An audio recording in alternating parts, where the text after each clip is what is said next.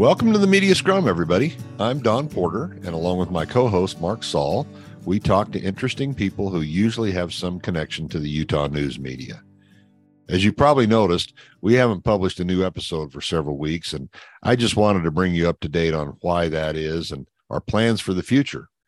Uh, shortly after the interview with our last guest, Representative Steve Handy, my father, who had been living with my family for the past two years, passed away at age 93.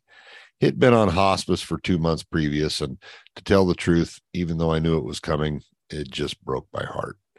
Um, also, not long afterward, other family obligations, some related to dad's death and others not, were were a priority.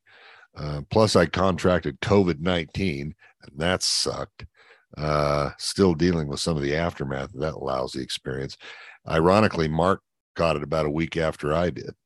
Um, anyway, for those reasons and still others, we decided to take a break this summer, and the plan is we'll return with season number three in the fall. There are still lots of Utah journalists would like to talk to, and we hope they would like to speak with us. Mark and I didn't start this podcast thinking it would be attractive to anyone outside Beehive State journalism circles. We did it because we think journalists are interesting and our favorite people to chat with. And it turns out there are lots of you out there who agree.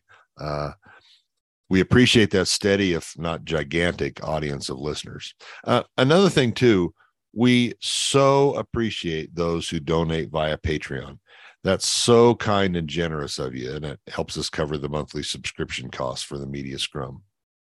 As always, if you have an extra minute, please do us a favor and share the Media Scrum with your friends and colleagues. Subscribe to us on your favorite podcast app and give us a rating. Apparently, that helps us get the word out. And we encourage feedback and ideas for future guests via email at themediascrum at hotmail.com.